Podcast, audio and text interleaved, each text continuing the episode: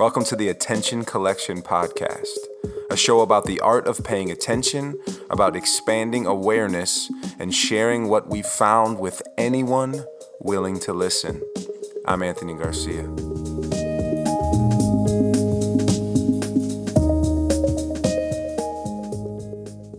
Once upon a time, there was a bull and a pheasant grazing in the field. The bull was grazing, and the pheasant was actually picking ticks off the bull, so it was a match made in heaven. And across the field, there was a huge tree just at the edge. And the pheasant said, There was a time when I could actually fly to the top branch of that tree. Now you couldn't pay me to even reach the first branch. My wings are so weak. And the bull just nonchalantly turned and said, Listen, just eat a little bit of my dung every day and watch what happens. Within two weeks, I guarantee you'll get to the top. And the pheasant kind of laughed and said, Come on, that's, that's just ridiculous. That's, it's, it's nonsense. And the bull said, Maybe, but try. Check it out and see. Everybody knows it works. And so, hesitantly at first, the pheasant started nibbling in on the bull dung. And by the end of the first day, the pheasant reached the first branch. And so, wasn't sure, but there was a glimmer of hope. Well, fast forward for two weeks, the pheasant had reached the top branch. And the pheasant just sat up there, leaning back, taking in the sights, breathing in the air up there, remembering what it was like to be a young pheasant.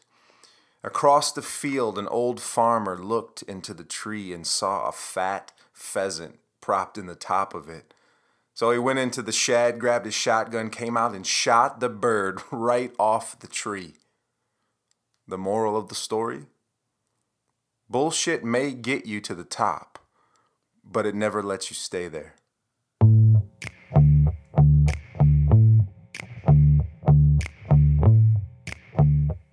Most people don't really care about facts and figures. They're not turned on by statistical analysis. Now, there are exceptions, of course. I know a few people who actually love to memorize dates and they get all hopped up over spreadsheets in their spare time.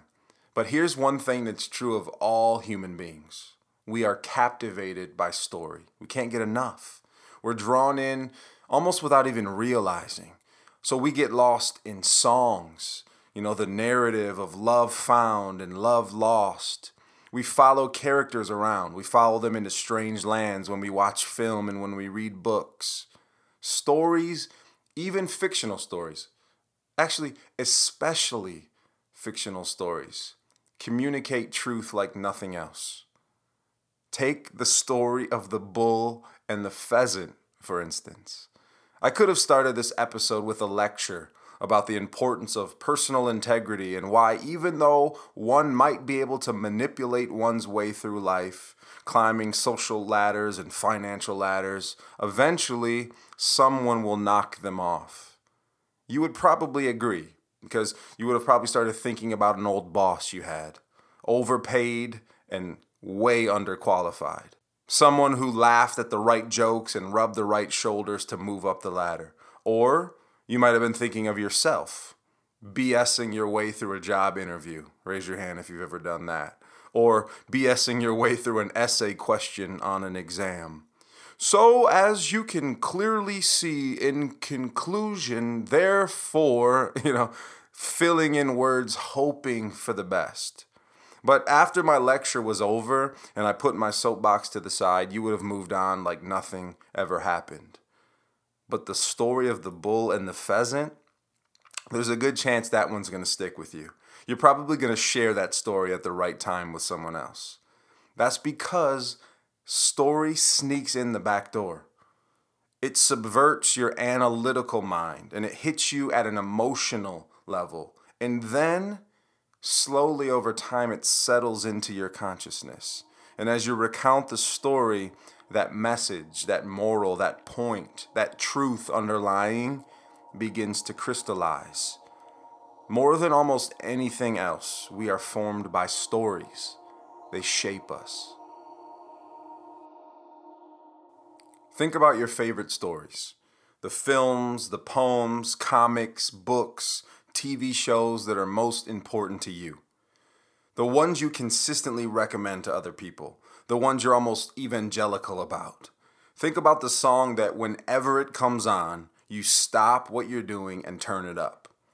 Or there's always that film that whenever you see it on TV, if you're scrolling through, you know you're to watch it.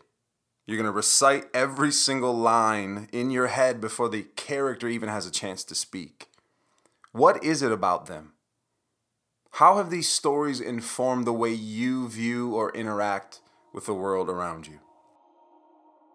We make sense of the world by inhabiting and creating stories. That's a beautiful thing. It's a dangerous thing as well.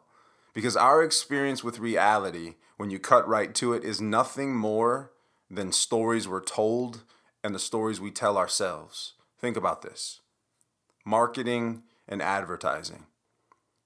You know, the, the, the advertiser says, Your life is like this, but it could be like that.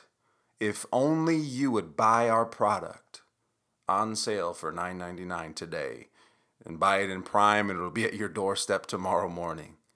Sometimes these stories help. There's products that are legitimate and helpful and they've actually changed people's lives, but they can also hurt. And so these stories go into the people we become by the way we view ourselves in light of these products.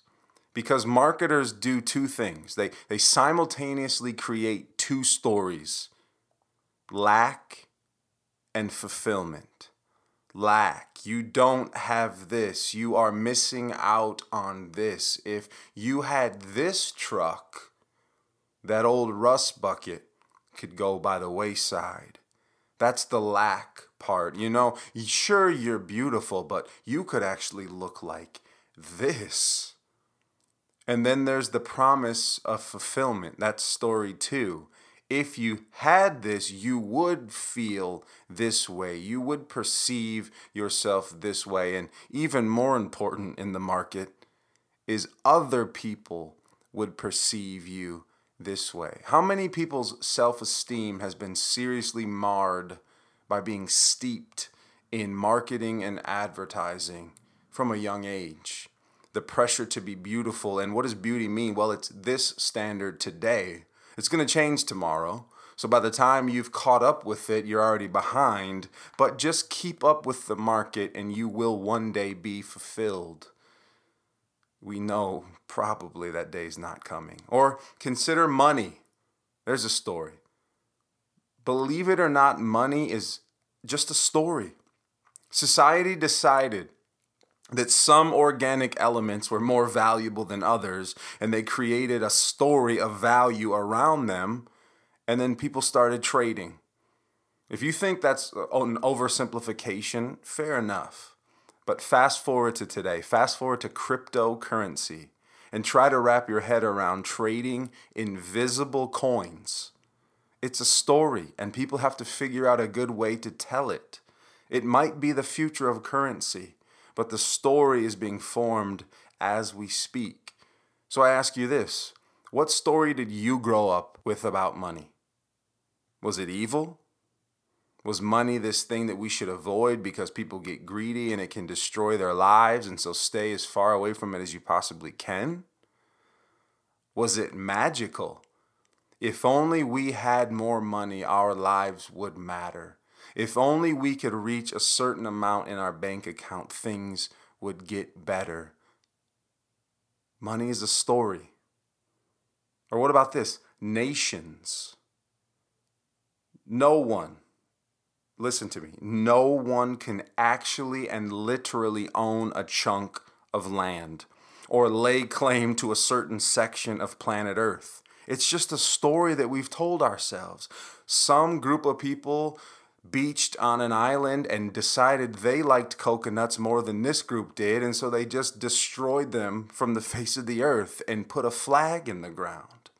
The United States, the United Kingdom, you name it, elaborate epic stories that certain segments of humanity agreed upon, and then they passed the story down to their offspring.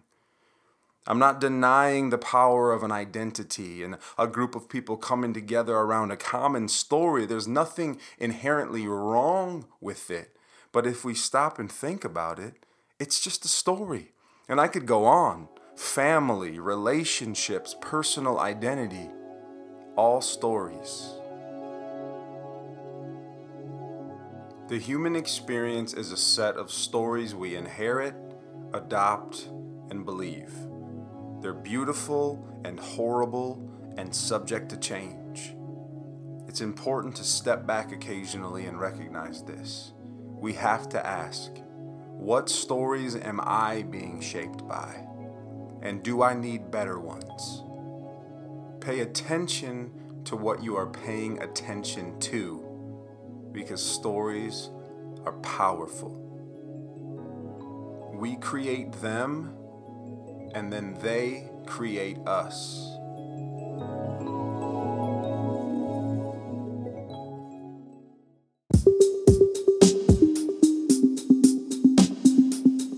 Okay, so if you like what you just heard, feel free to tell someone about it.